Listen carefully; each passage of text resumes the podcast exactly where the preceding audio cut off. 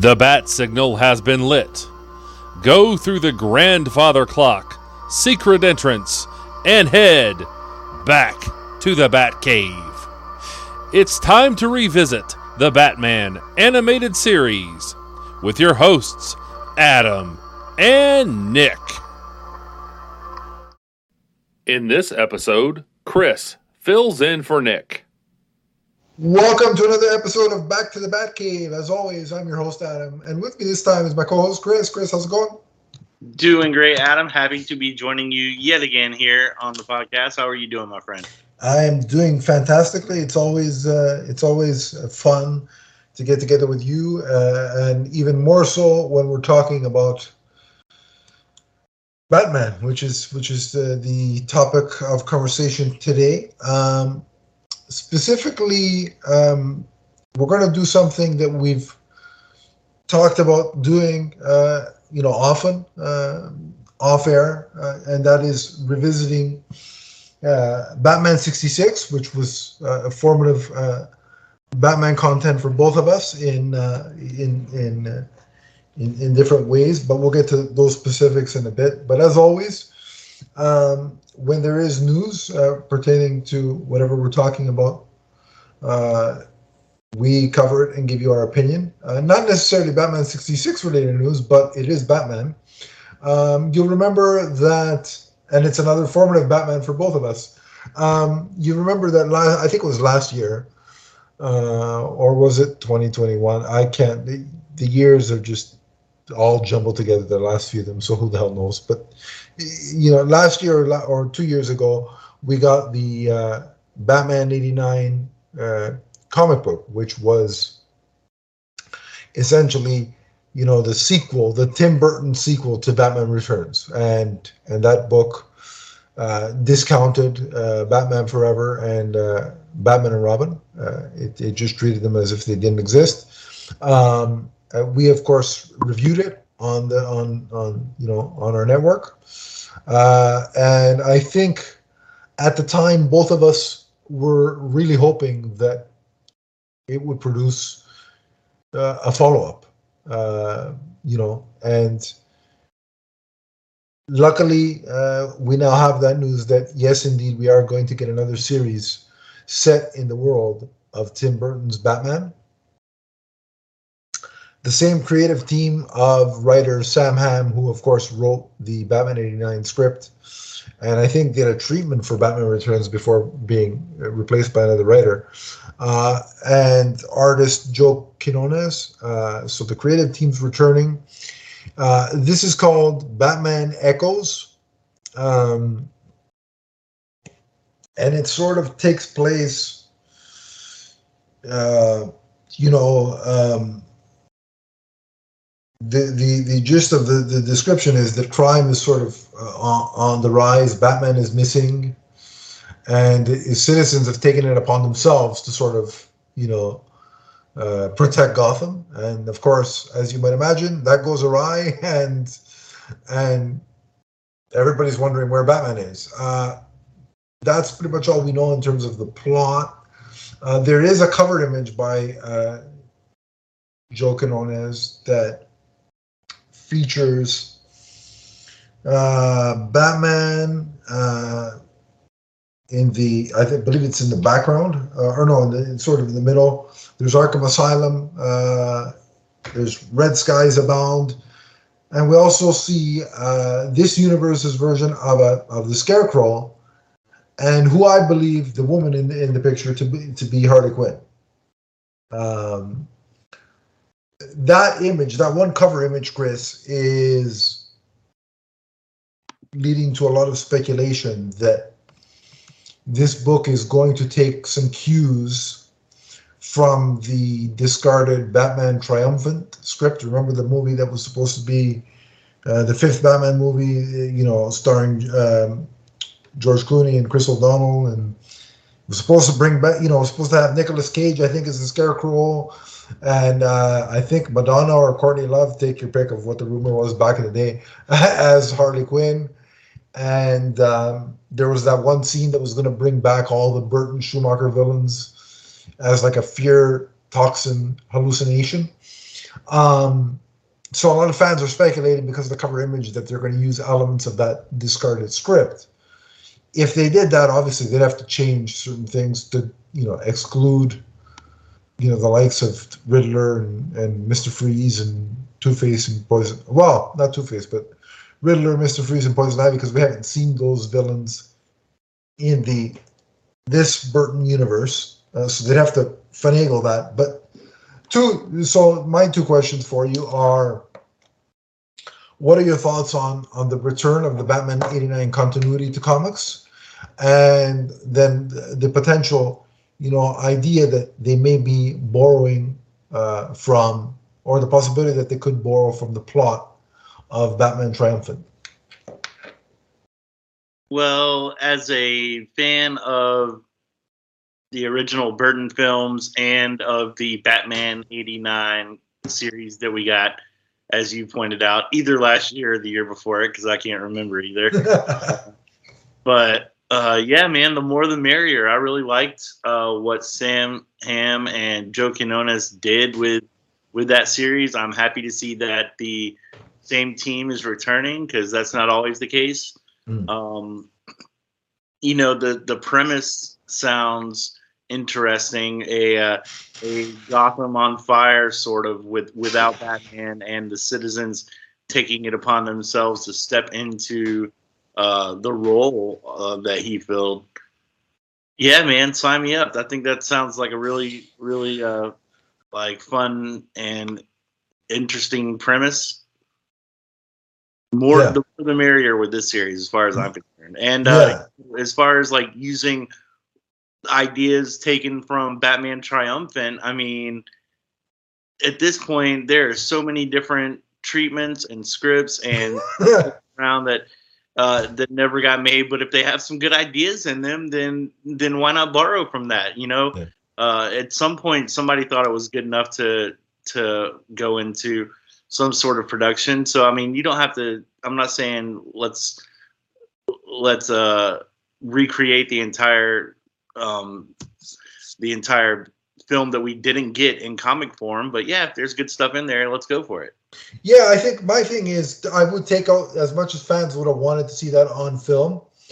I would take out well, or I would rework the part about the you know, the fear-induced sort of uh, uh, haunting of the past villains. Like I would still use the Joker and you know the uh, Billy Dee Williams, uh, uh, Harvey Dent, and you know the Penguin, but I wouldn't use you know Mr. Freeze or Poison Ivy yet. What I would do is I, I would hope to like save those for a sequel to this, you know, because I would like to see the Burton Schumacher iterations of uh, not Schumacher, but the Burton iterations of what Mister Freeze and you know uh, Riddler could have been like.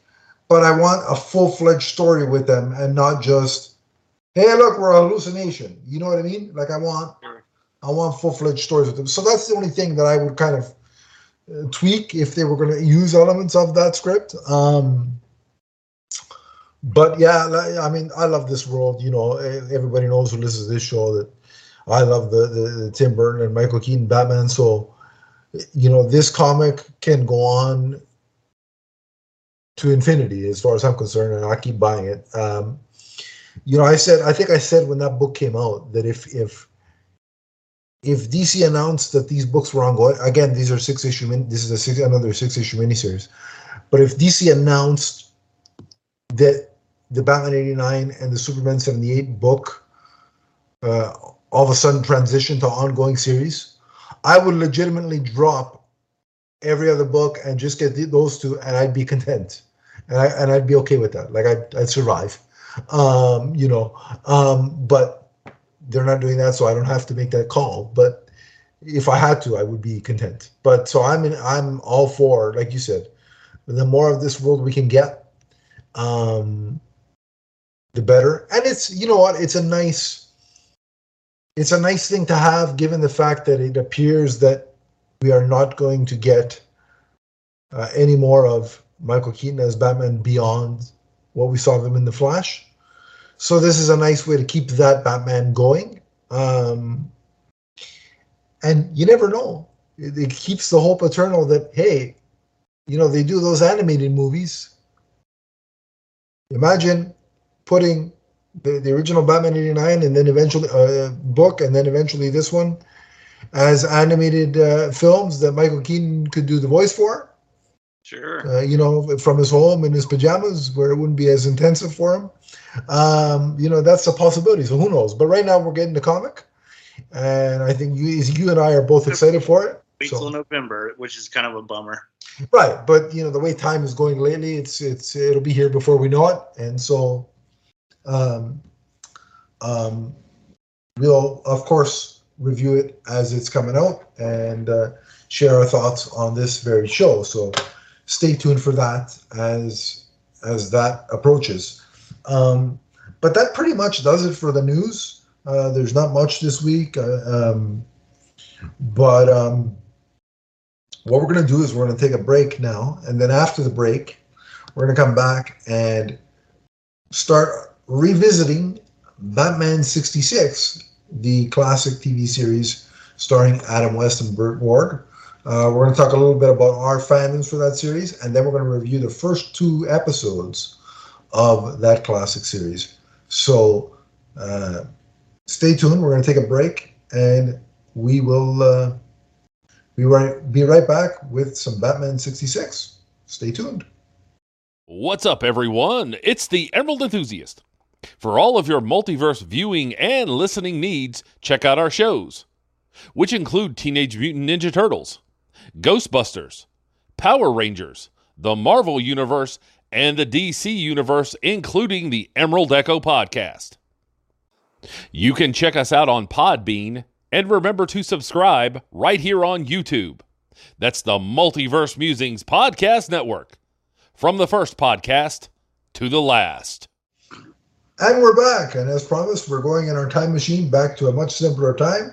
Uh, and we are going to discuss Batman, the series from 1966, as I mentioned before the break, starring Adam West as Bruce Wayne Batman and Burt Ward as Dick Grayson Robin.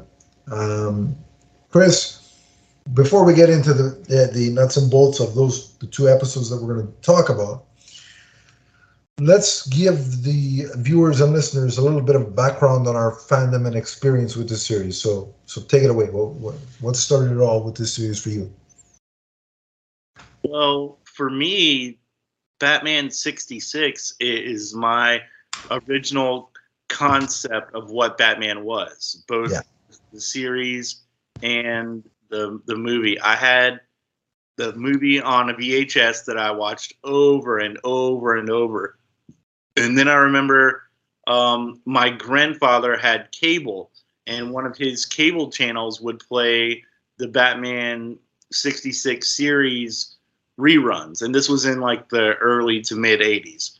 So when I was at his house on weekends, I would always watch the old episodes of Batman 66. And so I fell in love with all the characters. Um, Yeah. And just the the crazy like um, colors and how vibrant everything in this in the series was, and the over the top villains, and uh, Cesar Romero painting over his mustache. I just, I really, you know, this has a, a warm place in my heart because it's, it, it, it preceded Batman 89. I was eight when that movie came out. So I was exposed to the, the series and the, and the 66 movie before, before that. Yeah. Uh, yeah, no, I'm I'm in a similar boat. I remember one of some of the earliest sort of memories I have. I had to have been four and five years old, you know, in that age range. It was a year. Before, I I know it was a year before '89, but but the, or two years before '89, where there were reruns of the ser- uh, uh, Batman '66. You know, every every day in the afternoon, uh, around I think four four thirty. And I remember it was a ritual where I, you come home from school, right? You you have a snack, and oftentimes it was chocolate chip cookies and milk, and Batman was on TV, and I'd watch it, and you know, it, again, it was just for me, like you said, the, the, the costumes, the colors, the the uh, um, the ga- you know the gadgets that he had, the Batmobile, the the Bat computer, the everything Bat you know associated, you know the uh, and and it, it it just the amazing thing is is when I was a kid, there was no I didn't understand the winking at the camera or or you know the playing it a certain way for adults. To me, it was dead serious. And when there was that you know peril, you know, in the first half of the you know of the two episodes, when there was the peril at the end of that first one, and they had to wait till the next day to find out what the hell was going to happen. There was legitimate concern that oh my god, are are, are Batman and Robin going to make it out? Um, so I took it very seriously. Well, it wasn't a joke when I was uh, uh, four and five years old. Um, but it was just, and talk about like it, just embraced what it was, which was a comic book show. Whereas, you know, when comic book shows began began to become commonplace, oh, we're not going to let the character wear the costume because we, we don't want to go there. Like this had costume. I mean, it's you. You look at the way Batman, Robin, the Riddler, the Joker, they all the way they all look. It's as comic accurate to the comics of the time as you could get. So when we talk about you know comic accuracy today, about you know looking at Peacemaker or Blue Beetle's armor or you know uh, um, Batman from BVS, the way he looks like the Frank Miller version. You know, for back then, that was as comic book accurate as as you can get. Um, and the other thing for me was all I noticed, and I didn't realize at the time. Again, you you don't really reconcile as a kid that it's an actor playing Batman. Uh, like just, when you look at it, it's just there's Batman, but um, as you go and as I got older and, and especially now, having the actor playing Batman, seeing my name across my first name across the screen, that's pretty damn cool, uh, right? So uh, all those things um, just hooked me, and obviously '89 then took it to another level. But without Batman '66, you know, igniting a spark, I don't know if we're sitting here having this conversation. Well, well, we're not sitting here having a conversation about Batman 66, obviously, but in general, I don't know if we're having sitting down having this conversation. So it was it was very formative in my understanding of of uh, who and, and, what Batman was, and, and uh, you know all of those things. So it was it was very influential, um, and I never, you know, there was a there was a period of time where a lot of fans kind of shunned it and pushed it to the side. I never did that. I always appreciated it for what it was. Uh, you know, even now, like you know, years before it made a resurgence, like on when it came out on DVD, like I had always thought, okay, I mean, it was for its time. That was the the tone and and and you know uh, that that that they chose to to to employ, and and it, it was what they wanted. So so I appreciated it for what it was, and I think Batman fans as a whole should should appreciate it for the simple fact that when it was released, before it was released, Batman the Batman comic book title sales weren't going great, and it was on the verge of cancellation. The popularity of the show led to a, a, a, a reignition of, of popularity in the comics. So, you know, saved the comic from, you know, almost cancellation. So there's that aspect of it too uh, that I think, you know, it should be appreciated for. Uh, and that was the first instance of, you know, Batmania, as we as we like to call it, was was back then. Uh, you know, uh, and then we'd see it again in '89, and then again on that scale in probably 2008 with the Dark Knight. But that was the first, the first instance of it. So it was very, it was very, uh, it's very influ- influential and it should be uh, respected uh, whether even for some people that, that don't care for the tone and, and tenor of it i think we, we, they should have some reverence and respect for it for the simple fact of what it did for the character in terms of uh, uh elevating his his stature in pop culture. Um, so that that's that's my initial uh, thoughts on that. But let's get into the episodes uh, first up, Chris, give us a little bit of background. Well, uh, this, as you mentioned, it's a two part episode. Um, when this originally aired, it would air on consecutive nights. Yeah. So you'll see at the end of the episode, it says tune in tomorrow, not tune in next week.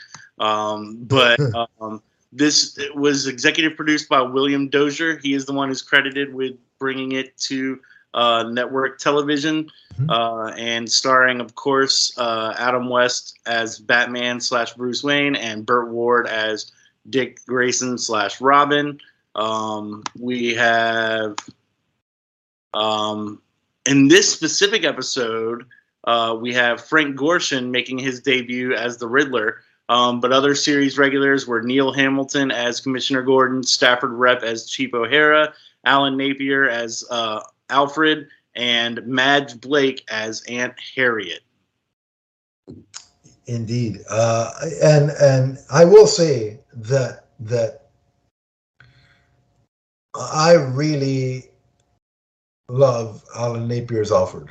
Um, just off the like, it's funny because in the first episode, in the first two, you really get a sense of him being the traditional, you know, butler type. You know the, but then as we go along, we see he gets involved in yeah. in the Batmaning of it all, and and we've seen that carry through, you know, through the course of of of the adaptations. So, but you know, he was he wasn't just. I, I I know probably a lot of people when they think back think, oh, he was the most just the butler of of of the Alfreds, but really, if you if you look at the series and go back and watch, he was much more than that.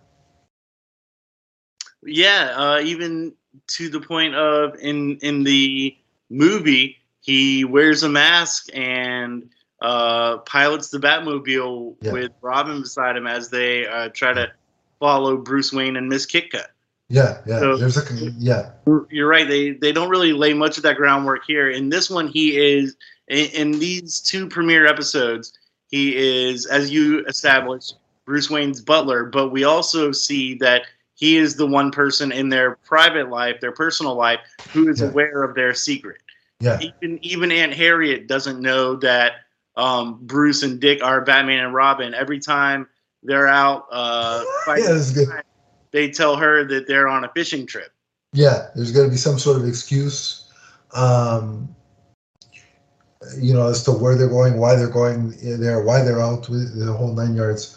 Um, some of the interesting things of note for this episode, this first one especially, was here. I think is one of the only few times, maybe the movie as well, where we get somewhat of a summation of, of Bruce Wayne's origin. You know, we learned that that you know his parents were shot and were killed, right? And and he mentions his he's trained for all this, you know, his whole life. So we get the we get the you know the the, the Coles notes, you know, uh, uh, the sanitized for kids as much as we can version of the origin of of, of you know Batman. But that's really, I mean, do we need? I mean, in hindsight, you know, all these many years later as adults, I don't need more than that, really, for the purposes of this show. No, in the in the first establishing shot of Bruce Wayne in Wayne Manor, um, he does mention that his parents were murdered when he was a young child. So we get that um, information immediately. And for comic book readers such as us and people who have grown up with this, um, with with the Batman, different iterations of Batman throughout the course of our lives, you got to understand a lot of the people watching this series in 1966, premiering um, on network television in prime time, they haven't read Batman before. They don't have uh, four different Batman iterations on film that that they can reference to know the backstory. You had to give it to them. Um, but you're right; it is it's sanitized in that um, we don't really hear the details of it, and it's certainly not shown on screen. It's just Yeah. referenced um, by by Bruce Wayne. And then, as you mentioned later in the episode, Batman mentions how he how he's been training for fighting crime basically since the night his parents were murdered. Yeah, yeah.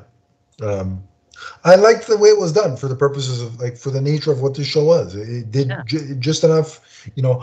Uh, the other thing that I really liked uh, was that they just thrust you into the world that where of, of Batman exists, and the police are terrible at their job, so we need to call him to do it for us. And the, they even allude to that. We can never figure it out ourselves. Yeah, they so um our our um initiation into the world of Batman is brought through the prism of the Gotham City Police Department. We Yeah. see that they have received a clue from Riddler, and they mention that Riddler has stumped them dozens of times. And Commissioner Gordon goes around the room and like calls out specific people and is like, "Hey, man, are you ready? Are you up for this? You think you can tackle the Riddler? Can you handle this?" And every one of them like hang their heads. They're no nobody wants to step up and um and and be the one who answers the call. So we see our, our first uh, glance of the red bat phone that leads directly to Wayne Manor. So they have to they have to call in Batman to do their their job for them because they can't do it. Yeah, and it's cool because, um, obviously now they're the iconic iconography, all the all the iconic things that we're used to for the show. But think about it from the perspective of back then. You're seeing the red phone for the first time, the bat poles for the first time, the, the sliding down, the getting into the car, going around the bend, right with the sign. This is the six miles or Gotham City, whatever it was, six Gotham miles. City, 14 26 Yeah, 14. Thank, thank you, 14 miles. Um, In, in episode two, there's a sign that says six miles. That's it's uh, the other place. That's right. Yeah, yeah. Sorry, that's why I was getting confused. Yeah. Um, no, but like you get all the iconic th- the things that we think of as staples of the series. Here, imagine getting them for the first time, and you know I love the '89 Batmobile, but I also love me that '66 Batmobile. oh yeah. It just, I mean, And and while you're mentioning uh, things that you see for the first time, this is our uh, first glimpse of the walking up the wall gag. Um, mm, yeah, no no celebrity faces poke out of the windows to to see the Cape Crusaders in this episode. That probably came later when the show was like super popular and everybody wanted to be on it, and they were like, "Well, you can't play a villain." Uh, but we, we can have we can have you open this window and say a funny crack about Batman and Robin real quick. Yeah. Um, but we get we get that, and then we also get the very uh, colorful um, bam, pow, zap um, bu- uh, word bubbles that appear on the screen during fight scenes. yeah, Um, so that was new at the time, and I, you know, you've seen you've seen other uh, media even copy that. Um, It was such a, a a a big phenomenon. But when you think about it in hindsight, all they're doing is replicating the sounds you hear when characters hit and punch each other in the comics, or you know, the, not the sounds you hear. Because if you're hearing a comic, uh, see a doctor. Um, but you know, the the sounds that are are written when characters punch and kick each other in the comics, they're just being put on screen, and that is such an invent like who would think that, like the the fact that they had that thought process to actually let's it's in the comic let's put it on the screen. Like who would ever think of that? Like you know like. And it's very colorful and vibrant, and I yeah. yeah yeah. And, And when when the, the music goes along with it like the the the music um, Yeah. that is being played in the scene the horns will sound really loud when one of those uh, like uh, shots lands and you see the word bubbles so it's all tied together very well um, in in the editing and in like the sound production Yeah. they do a great job with it Uh, agreed. Yeah, and you know, an interest. Two interesting things is, you know, the Riddler is shown to be very um, very cunning, very intelligent, and very much able to um, succeed, at least initially, in in in fooling and stopping Batman and Robin in their tracks. Like that whole setup uh, to get to lure them out, only to have them look like they're assaulting him, and so that he could hit them with a law with a lawsuit. I, I thought that was ingenious. Uh, you know, uh, and yeah, um, our introduction to Riddler isn't even him committing a crime. It's him uh, setting things up to look like he's committing a crime. But yeah. then when he is falsely apprehended by Batman and Robin, his his whole plan is to file a million dollar lawsuit against them, which is so quaint to think about. In 1966, a million dollars was yeah. a great sum. Of certainly, yeah. In, in, today's standards, it would probably be like a billion that he was seeking. Oh, um, yeah. But yeah, that's that's that's kind of the the Riddler's plan here, at least in the beginning of the episode, is to make Batman and Robin look foolish and to take them to court. And we also get a, but uh, what I liked about it, leading up to that, you know, Batman and Robin were very were shown to be very intelligent uh, in in being able to decipher the riddles. Yeah. Uh, I, I, like how they, they, they gave both Batman and Robin, uh, you know, ample time to shine as the as the solver of the riddle, right? So it wasn't just Robin or wasn't just Batman. They equally, you know, it was a partnership, and they really kind of showed that. The other the other distinction that I think is important to make is Batman says it when he goes to arrest the Riddler, right? As a deputized officer of the law. So he is in this iteration, the, the idea of him being a vigilante is not entirely accurate because he is he is sanctioned by the GCPD uh, to do what he's doing. Yes, this isn't the Christopher Nolan world where the uh, police officers are trying to apprehend Batman and bring him in and uh, unmask him and find out who he is. They, they, are fully on board with Batman and Robin acting uh, in the manner of, as you put it, fully deputized agents of the law. Mm-hmm. Um, so they have all of that legal power behind it. And mm-hmm. the police are also on board with wanting to protect their identity. Um, you know, you see in the in the Batman '66 movie when uh, Miss Kitka um, says something about Batman removing his mask, and Commissioner Gordon is like, "Great heavens, great Scott! We would never think of asking Batman to do that. That would re- reveal his true identity, and then he wouldn't be able to." To, to fight crime, so yeah. you're right. It's it's a different um, Batman than what it's a different relationship between Batman and the Gotham City Police Department than what we see in later iterations. Yeah, and, and even though it's quite different, just him like being you know in the same room in broad you know with the other cops with commissioner gordon it just reminded me of that scene in the batman when he walks into the crime scene with commissioner gordon and it, because i remember I, I, I became when i going back to when I watched the Batman, I became the Leonardo DiCaprio meme when, you know, when he when he sits up and he points at the, at the screen. That when when that scene came in when he's walking into the crime scene with Commissioner Gordon right by his side.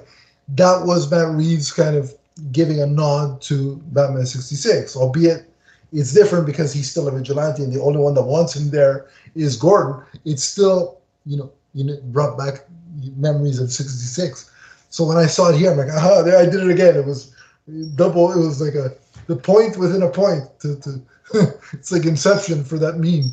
But um, that is just a cool thing. Um, we also get the origin of, or we see, which has become a classic meme now, the the Batusi. For the first time, you know, that's we, we see that, and you know, uh, you gotta love Batman at at at the at the nightclub. His drink of choice is a glass of orange juice. Um, Freshly squeezed orange. And he, and he still gets screwed over because it still ends up being spiked. So he can't win. he's he's breaking it down pretty good with Molly out on that dance floor. Yeah, I mean, um, like you see, like you said, everyone has seen the meme of the yeah, yeah. uh, Batusi, and it, we were introduced to, to it in the very first episode, and, Yeah. and it became iconic. Yeah. Um, and of course, Robin is waiting in the car, in the Batmobile, because he's not of legal age to enter. Right? He's club, underage. right? He can't go into the club. You know, and Batman's reaction to that was, well, of course, it's law, you know, so sucks to be you to sit outside and, and do reconnaissance. Yeah. And Um, you know, um, but you know, a couple things regarding Robin. Number one, uh, this is the first time we see like the the um the computer screen in the Batmobile where he's able to view the inside of the club, yeah. uh, assuming there's some mysterious cameraman inside there uh, actually feeding him that footage. yeah. Um, but we also we don't really get uh, any kind of um, origin for Robin's story in these Yeah. episodes. He is he is referred to as Bruce Wayne's ward, yeah. but we never we we aren't told uh, why this is the case, how he Yeah. came, how they came to be in that arrangement, and of course, comic readers will know what happened to uh, Robin's parents, but we don't really get that in the show. Yeah, and uh, we assume that Aunt Harriet is his actual aunt, and not just not just being a respectful term that you call a woman that is is your your elder, right? Um, but uh, so we assume that she's his actual uh, aunt. Um, but um, you know, so Batman is drugged because Molly is a plant of the Riddlers, uh, as is apparently the bartender because he spiked the drink. Um, Robin is is is hit with a, a, a, dart that knocks him out, you know, that puts him to sleep, and he's kidnapped. Um, And uh, I'd like to point out when when uh, Riddler kidnaps Robin, uh, he tries to steal the Batmobile. Um, but this is uh, our introduction to one of those ingenious bat gadgets that you mentioned. Uh, the the Batmobile has an anti-fire activator, so Yeah. um, uh, it's able to put out the fire that Riddler tries to start in the passenger seat. and I love the fact that like the you know the Batmobile being able to to sort of protect and shield itself is something again you see in a different form, but later down the line in Batman Returns and this and that, and so Yeah. like eh, but but it all stems from you know probably this this iteration. Um, and it just amazes me whether it's the gadgets in the car or the back computer or you know all the all the the shenanigans he's got in his utility belt they really they this is really the the james bond the, most james bond batman has ever been i think He's got everything you need, even yeah even the batarang, which he pulls out uh, in the first episode, he pulls it out from his utility belt. the The batarang is way too big to fit in that pocket on the utility belt, but they make it work anyway. Like he Yeah. pulls that thing out, and it's like this long, and the pocket Yeah. on his belt is like this small, and it says batarang on it. Um, so but yeah. you don't like you don't question it; you just go with it. Yeah, and it's it's it's it's but it's the interesting thing is like uh, just by him having all those gadgets, you would surmise that okay, he created those, right? Like he made those. So it shows you like it goes back to the you know that early origin panel where where Batman is training in not just physically in martial arts but in science. So the explanation of how he can create these things, right? You go back to the early panels of the comics. He's scientifically inclined, right? So he can he can create all these different inventions, right? And it's it's believable. So they- they're touching on uh, ever so briefly, but they're touching on that aspect of Batman, which is you know, and and he does a lot of detecting in this in this uh, episode. So they're touching on the detective aspect of Batman as well. So they've really got all the aspects of his personality that we that probably comic readers if there were at this point in time, had become accustomed to, and it's all here.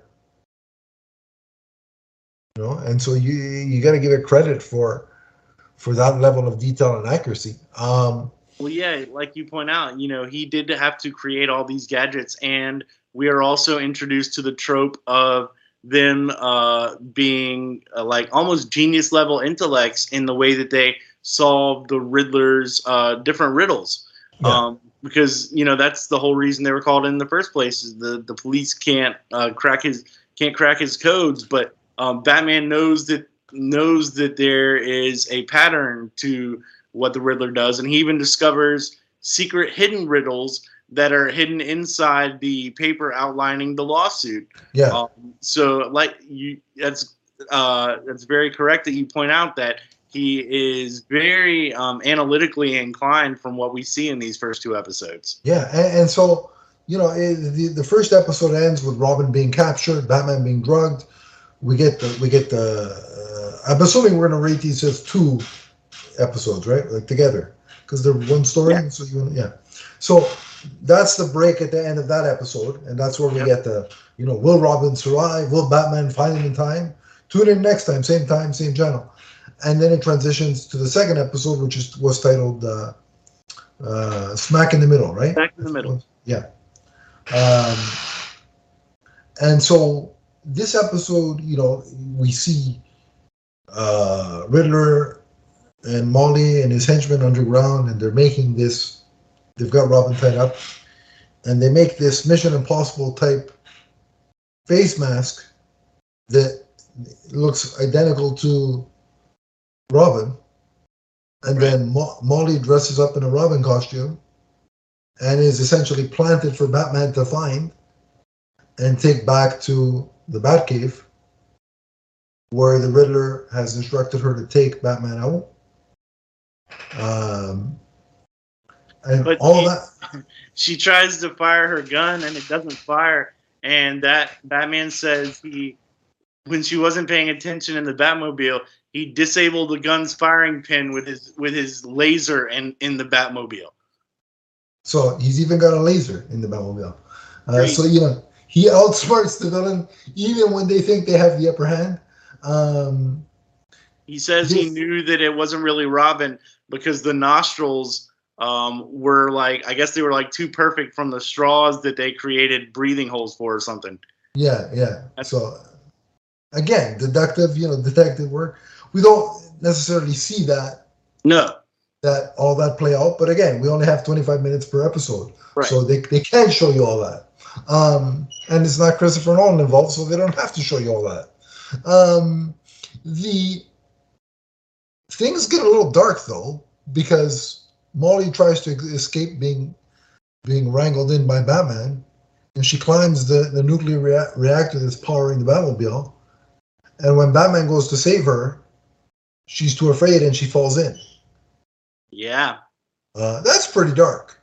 it's pretty dark. Um, you know, Batman comments that he wishes she would have uh, let him save her. Yeah, Um, but yeah, Molly apparently seemingly falls to her death. And um, I should point out, Molly is played by Jill St. John, who I believe was kind of like a pretty big star at the time, right? yes, yeah, I agree. I, yeah. I think it was kind of a, a big deal that she was like a guest starring on these first two episodes of this brand new series. Absolutely.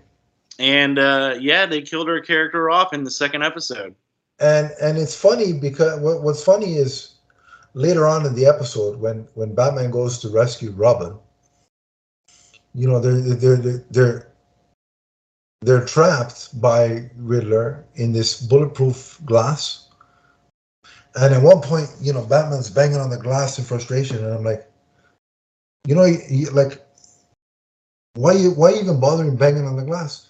You blew a hole in the side of the, uh, the, the side of the room. You created your own entrance, and I guess they remember that afterwards because the next thing you know, you know, they just go out the side like it's nothing. Right. So I that kind of made me laugh. That kind- that made me laugh. I'm like, why is he getting so upset? There's a I giant hole. Same thought. They just showed a whole scene with Yeah. him setting up this uh, like explosive on the outside of the uh, on the other side of the wall to um, to Riddler's lair, and he blew a hole clean in the side of the thing. Yeah, there's a there's a giant uh, you know hole inside the building. What are you worried about?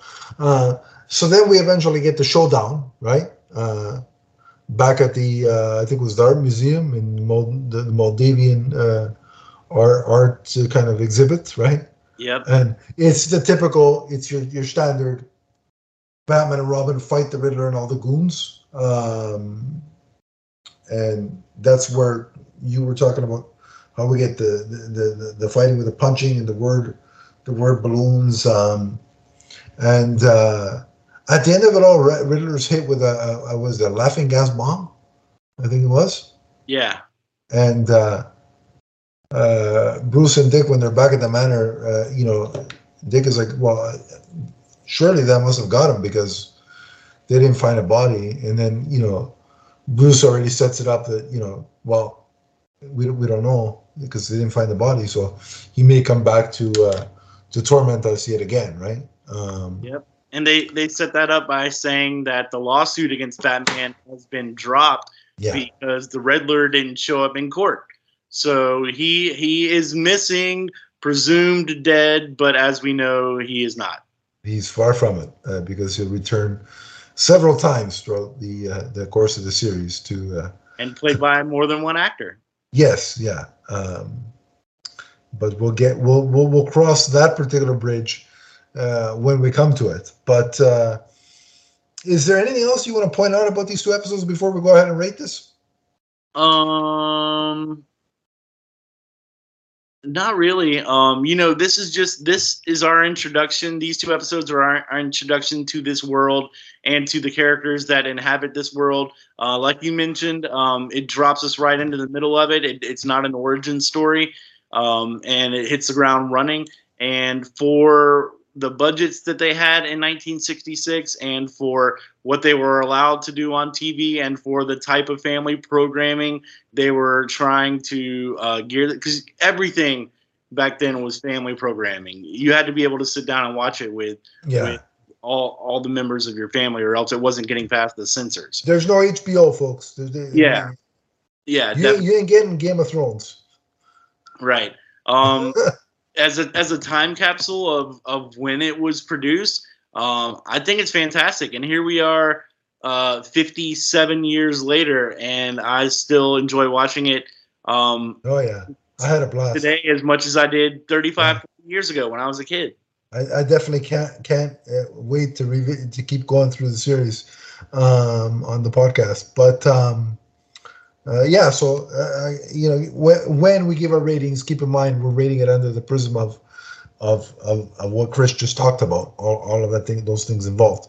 But so, what would you uh, a letter grade? What would you rate these first two episodes, this, this premiere, if you will?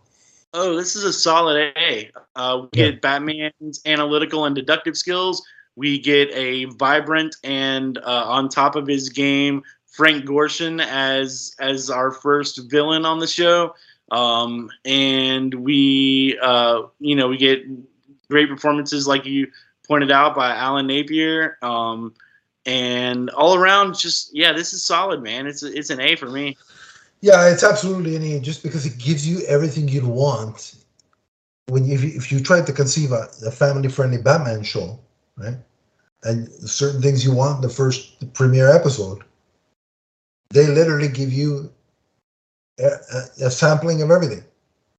You get Wayne Manor, the yeah. Batcave, the Batmobile, yeah. all classic and iconic.